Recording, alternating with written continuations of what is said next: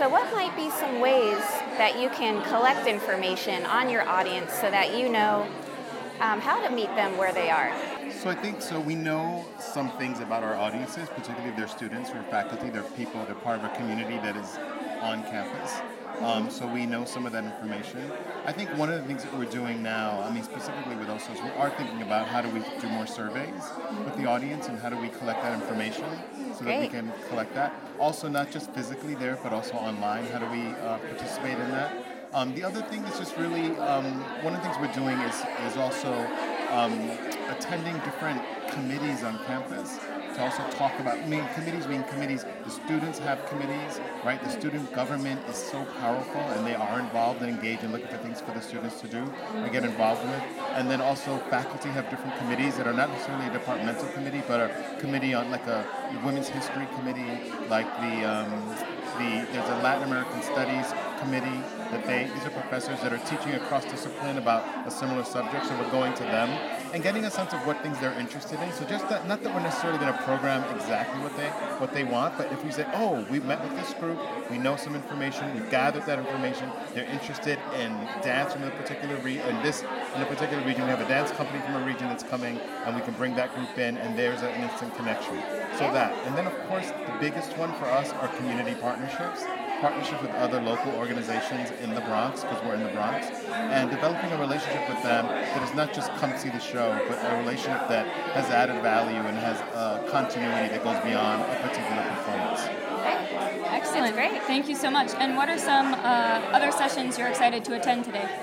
Well, I, I missed one on funding, but there's another one, there's another marketing one that's going on. There's another one about diversity um, as well, and then there's some performances. I saw one installation in one room, and at the end of the night, there's a group called Brotherhood that's going to be closing out that day. I'm looking forward to that. Great. Thank you so much. Thank you. Uh, my name is Julia Descenza. Um, I'm here partially on behalf of myself as a dance maker and also with Ermosi's Diversity of Dance, a dance education nonprofit. Um, the uh, session I just attended was a kind of review of the awesome points on the CUNY Dance Initiative, and then also a social media presentation by Jamie Benson, who does their social media marketing and also is a dance maker in his own right. Um, I was really excited to hear about what's becoming a robust new initiative to bring dance to new audiences. Um, that's something that's very important right now, I think, as dance audiences are shrinking in New York um, and probably throughout the country. Um, and I also took a lot of awesome social media tips away from Jamie's presentation that I'm going to go home and practice and work on a lot. I really found Jamie Benson's presentation to be obviously very funny. Yeah. Um, but I pulled away a lot of tips, and I think for me, one of the most important tip was to not make it about myself, but really Yeah. make it about the community that you're engaging. And that way you're empowering the community. Um, what might have been a takeaway that you found the most helpful from Jamie Benson's presentation? I think it was it was definitely that. It was nice to be encouraged that it doesn't take a lot of time to to use social media accurately or effectively. Um, but I I too struggle with feeling very narcissistic when I post. Not even for myself, but for our organization. Um, I don't I don't always want to see on social media people or organizations saying help us, help us, help us, constant call to action.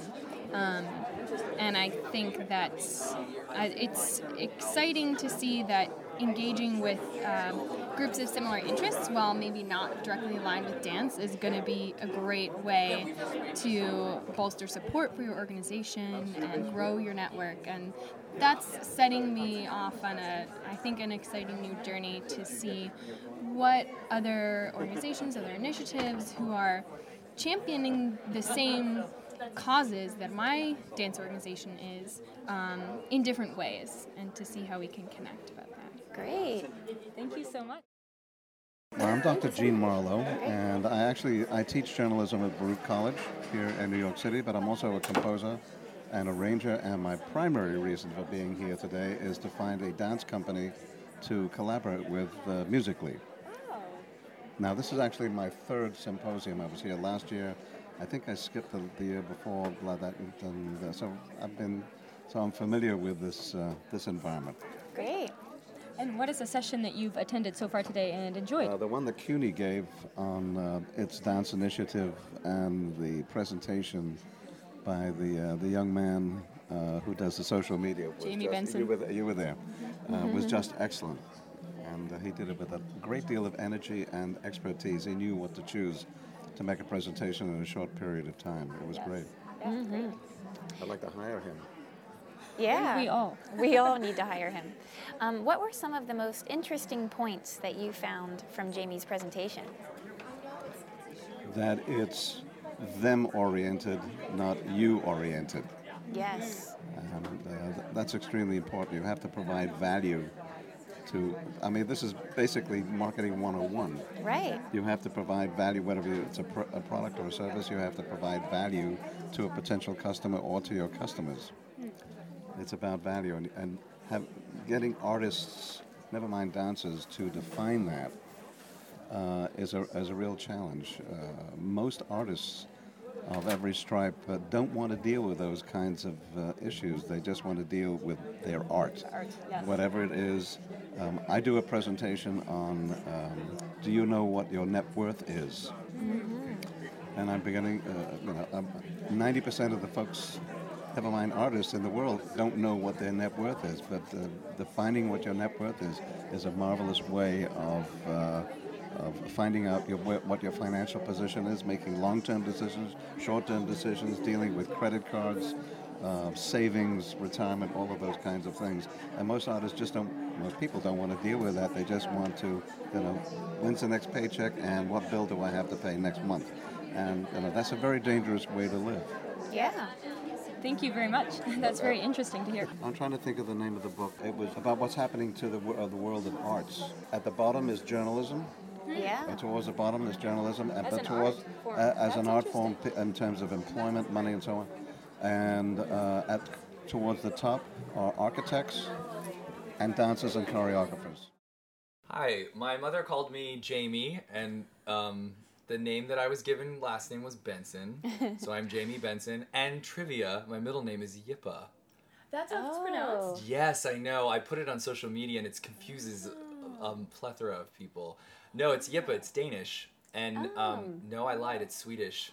There's a pretend I'm being slapped in the face by my ancestors. um, actually, I guess it's Danish and Swedish. They- it- It's in both. There's a pop singer named Yippa Benson. Oh. So over there. okay. Anyway, now you know. And uh, what you did today at the symposium. Uh, hi. So we did like a brutal, quick and dirty social media training, about 20, 20 minutes, 25 minutes long. We briefly um, obliterated some psychological walls that most people have when it comes to approaching social media, especially artists, because we ha- all have little, you know, it's such an uh, ubiquitous idea, social media. So um, there's also a lot of negative connotations that are associated with it. So first, we kind of bat those out of the way, um, which I find is really important because everyone has a lot of preconceived notions about social because people use it for such dumb reasons, um, and we all get We nod. Everyone nods, yeah, and we all do. And so part of that was also acknowledging for people. Hey, this is proven to turn people off, so let's be conscious of it. Um, and then we just mainly broke down a lot of um, common mistakes that are made uh, in social that obliterate your social reach. And so we sort of went through all of those and how to fix them. And then, of course, with me, there's always some larger thematic call to action, like how just messaging in general. How do you do copywriting, period? You know, it wasn't just the nuts and bolts of social because it taps into a lot of marketing issues that people and especially artists have.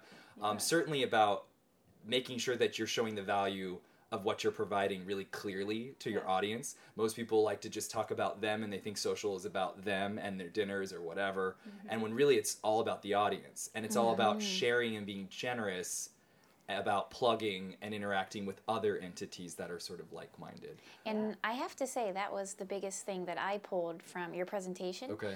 And in interviewing attendees, that seemed to be the biggest thing they pulled from it too. I think there was just a big click when you were presenting that, that, oh, that sort of changes everything. It's a little mind blowing, yeah. In fact, people are doing the reverse of what they should be doing. I tried to show that with my charts and pie graphs and and You did. um, where yeah, it's eight eight for every 10 posts you do eight posts should be about others helping others that are in your general community or that have shared interests and then pl- plugging yourself and this is an old adage that people know like um, when you do things for others it does come back to you it sounds corny but there's a reason it's a cliche it's absolutely true Right. and so it's about actually manifesting that in like your day to day on social and how how you do that. And so I try to give some math about you know you do this many noble posts and then you do the thing Yeah. on your own and with just those few rules that I pointed out and I actually am afraid to call them rules but like guidelines Yeah. If you just followed those guidelines I gave you in like 25 minutes, your in- engagement will instantaneously go up. So I'm hoping people are aware. I made it clear the value of that and ha- that that they should try doing that. Um, but I felt you did make that very clear. And with social media engagement, a lot of it seems intuitive, but I really felt like if Jamie Benson had not presented it in this way, I would have been making all of these mistakes all along. And we have. I think that's what we It's true. realized too. I was sitting there like, oh no, I know he's seen all of my Pod de Deux posts and I've done them all wrong, but he still liked them anyway because that's the noble thing. I get it. Right, uh, right, right. but uh, yeah, I think it was. We even heard from some people afterwards. They were all saying that it's not about me thing that stood out, and um, similarly pointing out that some of it was even the kind of stuff where you're like, oh, I should have known. Like, yeah, that makes so much sense intuitively, but I needed to be told. And um, a huge one that stood out for me on that level was uh, not to lead with your feelings. And i do that all the time. All of our posts about our episodes are like we're so excited about our new episode which we are so it's easy to say that but why do they care you know maybe maybe a better lead for like our latest one, Benny Royce, who's uh our first Broadway dancer. Oh, I know. Um, I listened to first it. He's a Broadway CDI resident. Yeah, Yeah. he is, and he got mentioned in that session. Yeah. Um, we said something about ex- being excited to present our first Broadway dancer. We could have said, "Who out there is interested in theater? You know, we have a new episode for you that gives you a ta- an inside take on Broadway." Or just the lead was so that was so interesting to me. it's about learning more about your audience and then catering to their needs. Um, and you can be just as excited. The excitement you have is real and that's wonderful, and you can actually put that to use. So um, it's just about changing the narrative of like how you're presenting it. Um, and so we tried to go over a lot of sort of copywriting and messaging takeaways. And then what else did we do? We did more than that. We looked at the anatomy of a good post. We Yes. talked about the differences between Facebook, Twitter, and Instagram. Because Yes. although all of the major guidelines that I uh, bulleted throughout the presentation, I almost said performance, although I guess both are apt. Um, throughout the whole thing, um, they are all true on those three platforms. Um, and but I, we pointed out the differences in how the functionality of each one. Yeah. Um, and that's really important information to have because they are as shared as they are in terms of how they work. There are little tiny isms about each one that you need to know in order to do the same thing. If that Right. makes Right, that makes sense. sense. Yeah. Yeah. It's funny. I didn't realize people didn't know about not putting the at the mention at the top of the Twitter. Oh no. When I No, first did this, I did this training. It was a two-hour training for CDI, and it was for their residents and school um, partners. Yeah. And I remember just it was so hard to fit what I thought was basic information into even a two-hour segment. And I was worried, like, oh, people are already going to know this. And then I presented it, and it was like just hair flying. Yeah, um, hair flying back because people just have no idea. And, but where do you learn that? Really, like Right, yeah. I'm a, I'm the only one that I know that follows, you know, um, all the social thought authority, you know, Yeah. entities and like reads about this stuff. So maybe people just aren't aware of that. And I'm noticing people are doing, for instance, like putting a period in front of an at tag.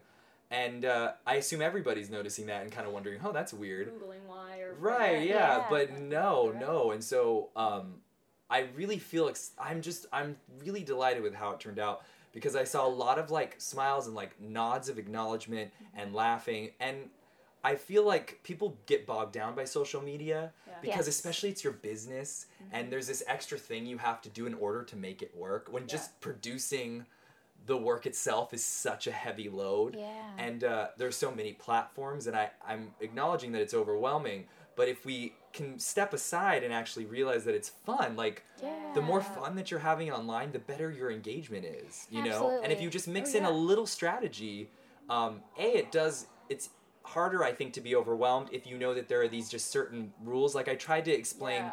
what like a an hour in the life of Jamie posting for social media for CUNY Dance Initiative is, Yeah. and I hopefully made it clear like I do these three things and I'm in and I'm out. You know, and I have fun with it, and that's so I'm hopefully Yeah. that came across. It really did. You communicated that it doesn't have to take up a lot of your time. You can No. even do this in line at a Starbucks. You communicated that very well, and it actually really made me think about my social media practice way differently. I won't think about it as like, oh God, well, I'm going to do that later, and then never actually get to it. right. So that was good.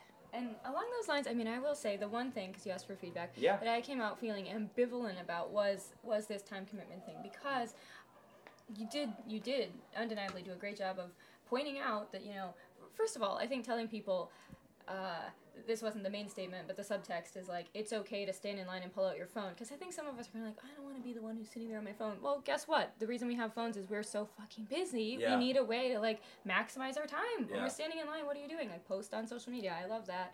And uh, I think the way you laid out uh, getting into the account and following a, a set of steps Yeah. um, was really helpful too. But still, like whenever I think of social media and especially start looking at the metrics, you showed us some of the metrics.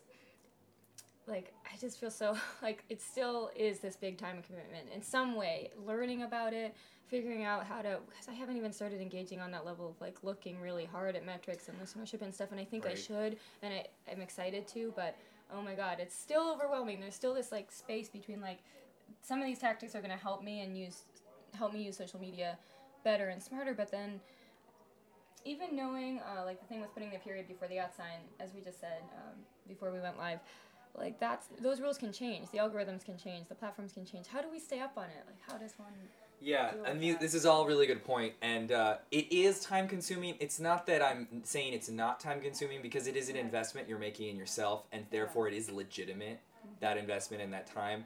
But what what I and we did this in the training with the CDI residents where mm-hmm. um, there were all these stopping points and actionable things that had to occur before I would move on. And one of them was okay, but go online. It's about it's about dispelling a myth mm-hmm. of okay, I need to set aside these four hours for my social media, which you're never gonna do. Yeah. Mm-hmm. And when you do it, you maybe do it once, well, what, a year every six months? Because when you finally are able to make it happen, and you're dragging your feet the whole way there. The point is to dispel a myth of, I need a lot of time, an inordinate Right. amount of time to be effective. Yeah. And what I was trying to make the point of is if you actually sit there, we did this in the training where I count, I set an alarm, I did it a lot, uh, five minute countdown, and we did five minutes, and you'd be surprised, and people noted that there how much you can do in five minutes. In fact, there were a lot of people sitting there going, "Oh my god, I have all this time!" Like, I've retweeted, I've commented, you know, I even was able to, you know, when you retweet and add a quote, like a little thing, I did that, and there's a lot that can be done in five minutes, and that is sort of the lesson. It's not that it's going to take five minutes every day, Right. but if you're conscious, and it is about this uh, developing this culture of sharing habit. yeah. So again, it's and there are tons of thought leaders that talk about habits. It's all we're we're all functioning on habits, bad versus good, Yes. and it's about taking that bad habit of avoiding it and just going, look, I have this five minutes. And the phone thing, I know we've talked about this stigma before in our 1st interview. Wow, this is our second. I love it. um, we're officially digital friends. Okay. Um, so, but the beauty of that is that um, you can be effective in a short amount of time. And it's about sharing things as they happen. And it's not about doing it during dinner with your friends. Right. It's about that time when you're just stuck, not doing anything. Right. Yeah. Um, and it's about, and I'm not saying to do it at every time you're in a line. Right. I'm saying, and I have this too, like I take the J train home, Mm-hmm. and when I hit the Williamsburg Bridge, it's only then. It's not Mm-hmm. every time I take the train or I'm waiting for the train. And it's not even when I'm leaving home, it's when I'm going home. That's just, it's like a Pavlovian response. If I can just choose, it's about being deliberative and choosing Mm-hmm. what that's going to be. And I'm on that Williamsburg Bridge all the time. Yeah. And so if I, without thinking about it, just pull out and do, you know, five to ten minutes, I've done something legitimate with Yeah. with Yeah. that, and I don't have to think about it when I get home and try to make time. You know what I mean? yeah. Exactly. Yeah, that's what I was kind of going for. Yeah. And then the metrics doesn't have to be a big deal either, because um, I will. I'm there's a lot you can go into there. It's a Mm-hmm. deep well. Yeah. But you only need to skim off the top and like just nourish yourself, you know, That's good. That's good. momentarily. Yeah. Um, all I really, I don't always look at deeply at the analytics, although I look way more than most people. But still, Mm-hmm. um, what I'm saying is the main thing you do is, and maybe you should make a choice to maybe ev- you take turns every other week. You send each other um, your what was the top post of the week? ideas. What was Yeah. the top post of the week? Yeah, that means we have to have multiple posts in a week too. Well, is right. great. No, which we should, and I think. That, Yeah, which you should. Think we will now. Like I think we actually. I, don't, I think your session is really going to change people's behavior. Everybody said the who we talked to, like I'm going to start doing things different. I'm really, yeah, I'm really hoping. And Yeah. if you just, and every other week, right? So you're not even on the hook every week. right. Right. But if you can just even, it's not a full report. I have to become um, actionable and have results because I'm being paid to do it. So I'm sending like a really involved report. Yeah. But like I've learned a lot just from going, okay, what was the most popular post of the week? And that's how I learned, you know, our audience are, you know, have a sort of feminist bent, or there's certain things that they like that maybe Mm-hmm. Aren't even dance related, as I said. Yeah. And that's so valuable. Yeah. And that's so because that session we were doing was also about engaging non-traditional audiences, Exactly. and if you're paying attention to what they like, alone, just that. Don't get crazy into the analytics yet, Yeah. but just that. Also, on Twitter does this as well. On Twitter um, analytics, they tell you the top um, person that's following you of like a certain period of time. Mm. So you also can Oh. identify who are your more powerful people that are interested and engage with them kind of deliberately. Oh, Interesting. cool. Yeah, I love the idea and how it ties to the rest of the session. Right. By knowing what posts are doing the best, you are gathering information about your audience and what they need and what they want. And it's so important in the larger conversation of audience engagement, as we learned in this session, to meet the audience where they are. Absolutely. And if you don't know who they are, how can you meet them where they are to begin with? It's called spraying and praying, which is like a huge no-no in yeah.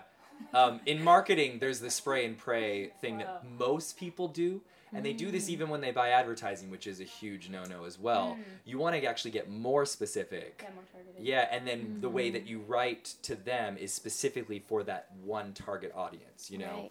Um, so it's really important to follow even a little bit of the analytics. And if that's all you do, imagine a year of every week knowing what the most popular post was. You're going to find some trends. I just had another thought while we were talking. Social me- with social media, especially the more you do it, the more you just pick up and understand. And I have found that Facebook's ad manager and uh, analytics portal is terrible, in my opinion. I just think it's completely. It doesn't make any sense. Like What the couple like times? I've tried to boost posts and then I can never find um, analytics that are tied to specifically like the one pot of money I put in for the one post or like somehow it just like never makes sense. But the thing is, I don't engage with the portal that much and. There are a lot of people who feel like Facebook doesn't make sense because they never like older people because they never use it. I'm like, oh well, this is so intuitive. But the thing is, I've been using Facebook very actively since 2004. Yeah. So I know every nook and cranny. And if I just start looking, I think the point is if I just start looking at like some of these analytics every day. Just look, open my app. You're gonna start figuring stuff out. I'm gonna start figuring out the little, the little idiosyncrasies that will help me understand how to use that and be less confused about it. And Right. I, you know, I think I've been thinking of this as this, as like I have to. F- Sit and research how to use Facebook Analytics someday. No, I probably just have to use it for a minute a day and, and get there. So Yeah, new thought. it'll become a habit. yeah. Right, it's all about habits. And then again, there's really only a couple things you need to focus on 1st mm-hmm. And that's always it, you know, you dip your toe in. And then by osmosis just by being in the, you know, that section of the site, you'll develop an understanding. It's it is relatively intuitive and it's robust, which is the exciting thing like you can do a lot with Facebook advertising, which now we know is also Instagram advertising. And then uh, the Twitter, it's this, it's this. They're very similar in how they function. And then it that ad information won't show up on your pro- professional page. It'll show up because uh, on your personal. So in that drop down field to manage ads, that's where the analytics is. Um, and if you're only boosting a few posts on occasion, there's not going to be a lot to sort through. Yeah. And then what you also want to do is, um, I could talk about this forever apparently. What you could also do is those posts that are doing the best, those are the posts you want to boost. Don't try to boost the ones that aren't catching on because they're already Ah, showing that they're working. Good Makes point. So you don't have to boost a ton of stuff if there's, you know, if you're aware. And Facebook prompts you well. Facebook prompts you well for that. They'll say, "Look at this post that's performing," and they'll put a big button. Do you want to boost it? Which is smart of them. Right, and I actually want to say something about you talked about how it's overwhelming the algorithms because they're changing. And the- what what they yeah. do though is that the algorithms people get scared of them, but they're actually trying to work in your favor. So Mm-hmm. the more people are interacting with you, the more you're going to be seen, which does make sense. And then those ads are a great way to if some people aren't interacting because they don't see you, Mm-hmm. they find you and they're targeted, you know, like they make sense for your brand. And then if they interact with one of those posted things, then you start showing up in the feed. So it's a great mm-hmm. way to sort of jumpstart if you haven't been very mm-hmm. interactive online. Right. Yeah, especially Facebook is the worst. Twitter's pretty good. All they really do is if you engage with a certain hashtag a lot or mm-hmm. a certain entity, they actually it's changing again, but it's changing for the better. Like you're getting rewarded for doing it right basically with all these algorithms. It's Right. not against you necessarily. So what you're saying is, if we remember the basic principles you've taught us, like Yeah. we don't have to delve that deep into how Facebook works. Or No, because they're designed to work. They reward you. They are designed to reward you, and yeah, because everyone's following so many things, there's just too much static, Yeah. and the feed just gets filled too quickly, and you just you can't keep up with it. But if mm-hmm. they know, hey, they keep coming back to this page and this page and this hashtag, they just put those on the top for you so you can find them. Mm-hmm. Um, so if you're doing it right, you can help uh, advance that. Facebook is a little severe, I'll admit, because it's only like 10 to 20 percent of your people see any post of yours at any given time. Yeah. Which that was qu- quite a blow. Which is why Twitter Yeah. uh, advertising is now a necessity, even a little advertising. Mm. Um, Twitter's not as bad Yeah. though. Twitter does try to live like in a live moment to moment chronology sort of way, but what we've learned about Twitter is that the engagement's always shorter than other platforms. So Right. that post only gets interacted with, you know, a shorter amount of time than other platforms because of that. Right. So pros and cons, but um, if Mhm. you're just kind of generally aware at how they work, um, Yeah. at, they'll keep changing more in that manner to reward people that you know are interacting and you know so you're not spamming people Right. and so you're not sense. giving so your, your feed's not full of just a bunch of crap that you don't give a crap about Yeah. Right. um yeah Yeah. So yeah, I have to say again, your presentation was really effective, and everyone learned so much. I feel like I can go out into the world and understand social media now. I can go out to Facebook. yeah yeah yeah and uh, i'm so glad to hear you say that um because the time challenge was really significant and i wanted to see what Oh, was possible You handled It it, so well with such grace and humor. I mean, you could probably present on anything. I'm, I'm sure. I mean, if I'm passionate about it, and I mm-hmm. love, I there's, it's all about again that call to action, like for revolution. Like social media has proven, I think people undercut this, but like social media has already proven if you are passionate about something, you campaign about it, you can get traction. If you're creative, you have fun with it, yeah. um, and even know those basic things I taught you, you can, you know, increase your reach, and you can do more. You can provide more value for the people that may or may be interested. right. So I tried to bring that home today. And Yeah. related to that, and then we'll let you go whenever you need to. Um, this came into my mind while I was watching you present, and I think it's something that a lot of people are curious about, even though it's totally not about social media. Um, you're such a good presenter. You're so funny. You're so charismatic, and people comment on that when they give us feedback too. They're like, "Oh, he was so great." Like, how do you prepare? What's your preparation? Because you gave you gave like an opening monologue that didn't sound like it was read, but it was clearly Really? it sounded clearly prepared to me. 'cause it was very articulate. You used some really great words, like very SAT big words, words. but words that made sense to everyone, right? And it was funny. Like you were just you're so much fun to watch and and to engage with. So how what's your preparation process? How do you prepare? How do you speak? I am deeply in love with this question. I, no one's ever asked me this kind of thing before, and it's funny because But everyone's wondering. I am going. There's a lot of times where I'm going to see people that know what they're talking about speak, and mm-hmm. just because they know what they're talking about doesn't mean they know how to speak. Yeah. And I think um, I find it frustrating because I see people tuning out, and I know that there's value behind what some people are trying to say. And the way that I mean, one, I I I approach everything with a sense of fun, as we've discussed before, Yeah. for just my own psychological reasons. Um, but the way that I, I do write sort of a loose opening and closing, and it's not that hard to write because people ask me a lot about this kind of stuff, and I've been doing it for almost a decade. Mm-hmm. Grant writing, marketing, choreographing, um, self promoting, whatever. Um, and uh, so I find myself saying similar things a lot. And so after doing it for long enough, you're kind of aware of like what resonates with people. And because I go on a lot of tirades, I, I, you know, I may not be conscious in the moment, like when I'm saying it, but you know, there's things that resonate with me. Um, also, I'm frustrated. I'm like, I have a lot of anger, which most people don't maybe are aware of because Yeah. I Oh. express it with a, a big grin, a goofy face. But I am angry about a lot of things and I'm frustrated because I see artists making the same mistakes over and over again, and I empathize with them because I am also an artist. Right. And maybe when I first got started, I was doing some, you know, of the same dumb things. Mm-hmm. And uh, so it frustrates me so much to see the same things over and over. Like, that's why the mistakes that I mentioned today, like, there are plenty I could mention, but like, I'm seeing all of those every single day. So I'm charged about the topic. It's conscious in my mind because I see it every day. Right. So organizing that, in fact, it was hard to go. What what am I not gonna say? Was more the problem with this because I recently had done a two-hour seminar on this or workshop. Um, so it was more about what's what am I gonna cut out.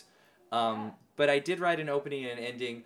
I, I find myself preaching about social media, not even intentionally. Like I didn't plan to specialize in social media, but um, a lot of people constantly have sort of these negative associations about social media, and that diminish the sort of power that it has. Mm-hmm. And I just think that's a huge mistake. And then again, when I said my big call to action at the end for revolution, and I'm referencing things like Black Lives Matter, Arab Yes. Spring, and the even the Ice Bucket Challenge Yep. for ALS, like people are diminishing or they're not taking control of this huge resource we have. Social media is a massive, massive tool. You can do you can start a revolution. Absolutely. And don't we all have that our own sort of revolution that we want to Yeah. get going? You know, some an Yeah. agenda that we're passionate about. Right. Um, and social media is the cheapest way you're going to actually be able to do that.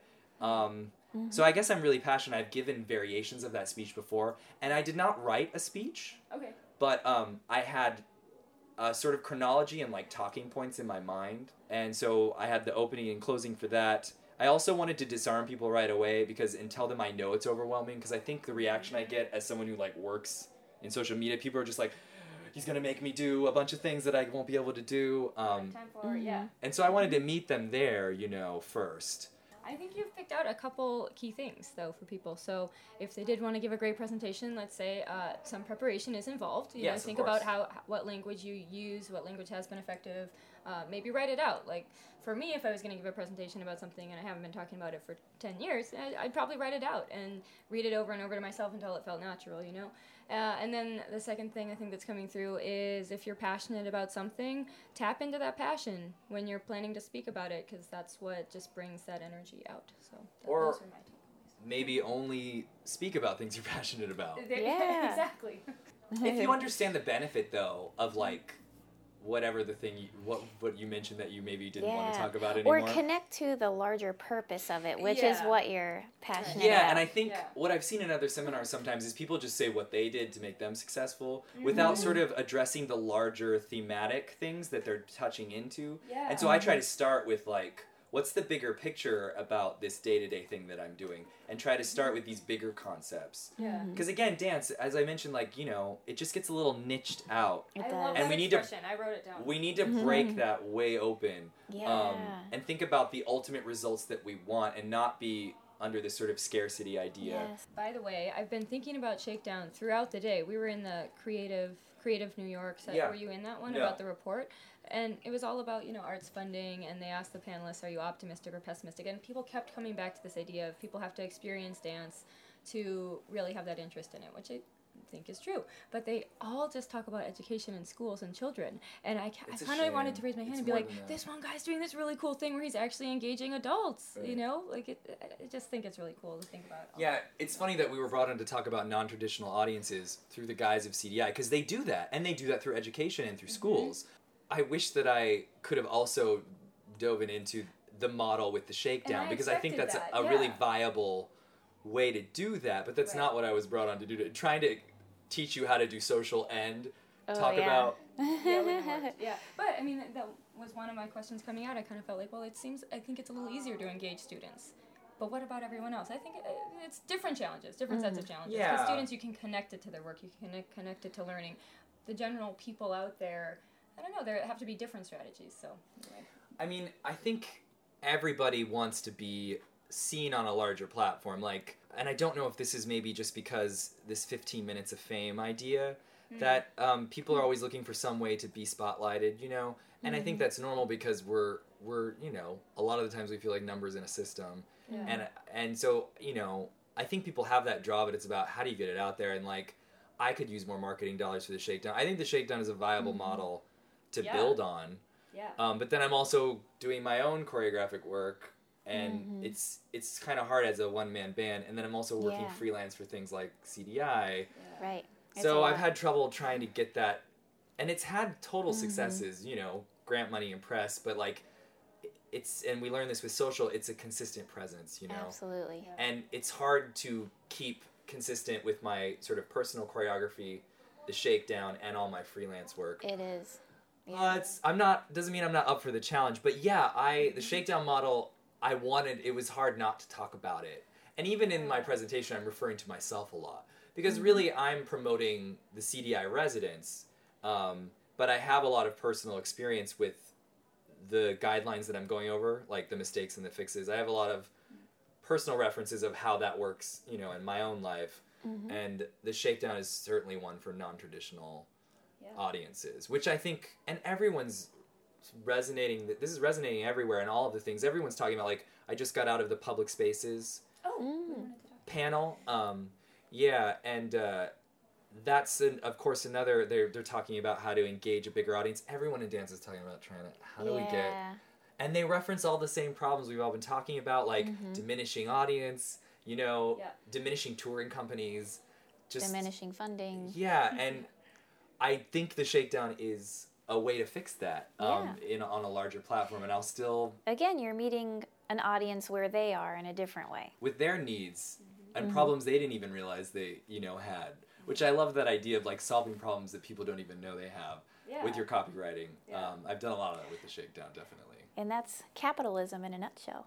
I mean, it is. God, that's true. it, it's such a neoliberal like model um, that we're functioning totally under, and the social media that I talk about, and I'm aware of that. And neoliberalism is you know designed around your product, and Mm-hmm. um, the problem is it in the USA we're all it makes us sort of uh, it heightens our competitiveness. Mm-hmm. Like you have to know how to do your own graphic design. You need to know how to write your own grants. You need to know like and people are just working longer and longer hours or maybe day jobs and then working all through the night on their personal pursuits like we all are doing Yeah. um, and that's a real capitalist model where it's all about the self it's not actually about the, the group dynamic it's about each of us trying to advance on our own Right. and ourselves. it does divide us a little bit and Yeah.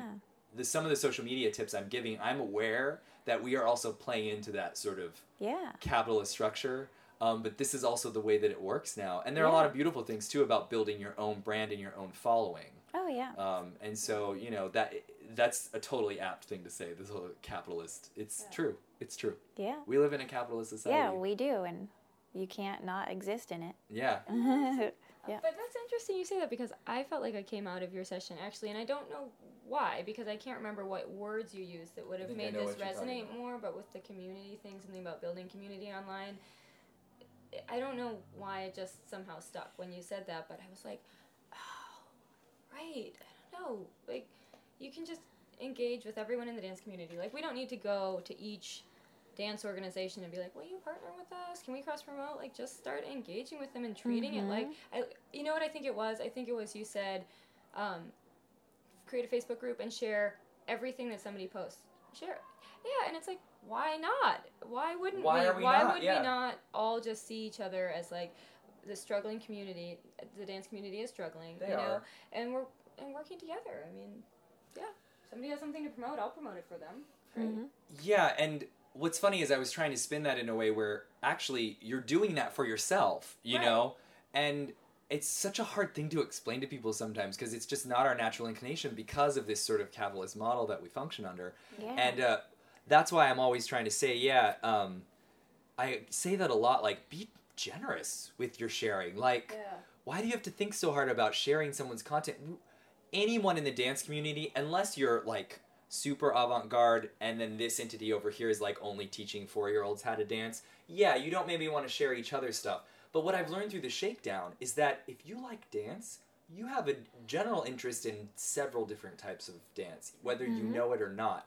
We always get engagement on, um, because I, I post modern stuff, hip hop, the whole thing, tap, um, and they're always really delighted by any of it, you know, and it is all relevant. There is we talk we say it all the time, but I don't feel like we show it. Dance is universal. Yeah. We all are saying this in all these types of seminars. We're all like, yeah, dance is universal. Everybody dances. You know, and yeah, it doesn't seem like we actualize that when we actually, you know, do something like social media or it's weird. Yeah. Like I don't have to think twice about sharing one of your posts. You know what I mean? Mm-hmm. Even though I do maybe comedic, you know, quirky dance, like Yeah. you share something about a classical ballerina and you're having an interesting conversation. Why Mm-hmm. is that irrelevant? That's completely relevant. And Yeah. it also adds texture to what you're presenting and then A, your audience is more informed about the dance scene and they just have more information.